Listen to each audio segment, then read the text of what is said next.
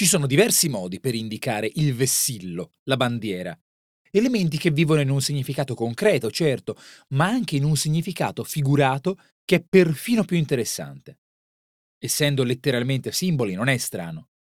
Il termine di oggi in particolare ci permette di denotare un elemento del genere con una ricchezza di contorno davvero rara, grazie al riferimento a uno stendardo straordinario, serto di storia e leggenda.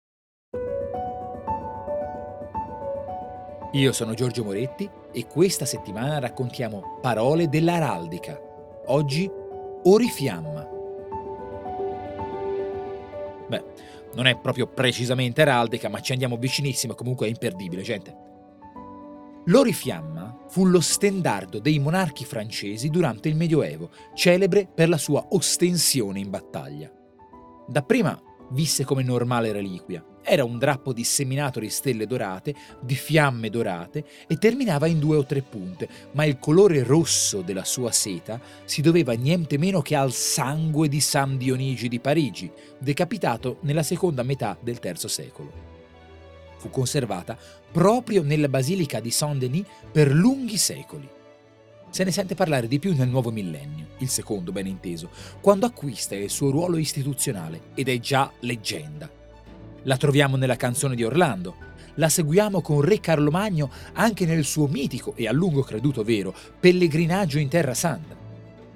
Il fatto curioso è che è una reliquia, certo, e come molte reliquie non ci si è mai formalizzati troppo nel riprodurne nel caso in cui l'orifiamma originale o la copia della copia della copia andasse perduta. Non è un'idea stramba, specie per la monarchia francese.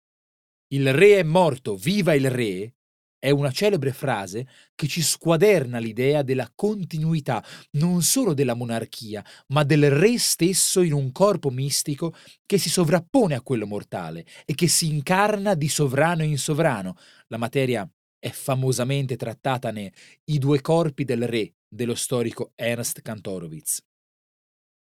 Ad esempio, l'Orifiamma fu persa nella settima crociata, quella di Luigi IX il Santo in Egitto, e fu persa nella disfatta di Crécy contro gli inglesi. Mi piace immaginare che sia ancora oggi appesa nel salone di un qualche castello di antico casato nel Sussex. C'è chi vuole che l'ultima volta sia stata persa ad Azincourt, sempre contro gli inglesi, e chi invece ricostruisce che sia stata persa prima. Siamo comunque nel 400, il Medioevo volge al termine e questo particolare talismano, spirito del Medioevo francese, sembra cessi di reincarnarsi. Pure, senza che sia sorprendente, c'è chi ne fa proseguire la storia ben oltre. Il francese oriflamme è composto, non pacificamente però, di ori, cioè d'oro, e flamme, che ha il significato evidente di fiamma, ma anche quello di giglio, e nel latino medievale aveva anche quello pertinente di bandiera. Peraltro il giglio è l'altro grande simbolo araldico della monarchia francese, scelto dallo stesso Clodoveo, si dice, o ipotetico risultato di una stilizzazione dei rospi del suo blasone. Le zampe posteriori curve si fanno curve di petali. Quando raccontiamo di come ogni rappresentante internazionale abbia esposto la sua orifiamma, quando diciamo che toccherà a te portare alla manifestazione l'orifiamma dell'associazione Gli Amici del Fungo Porcino, o notiamo le bizzarre orifiamme conservate nelle teche del circolo del Castagnaccio fra le coppe di briscola, possiamo affrancarci dall'ovvietà di bandiere, vessilli e soprattutto dalla stanchezza istituzionale del gonfalone collega peraltro perché bandiera di guerra in Francone.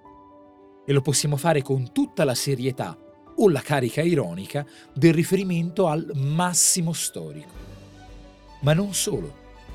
Quale bandiera è un simbolo, ideologico, politico, religioso e oltre. Anche in questa dimensione che si astrae dal palio fisico, l'orifiamma può prosperare. Tramite l'orifiamma di un'opera d'arte o di un prodotto, una città si rende universalmente riconoscibile.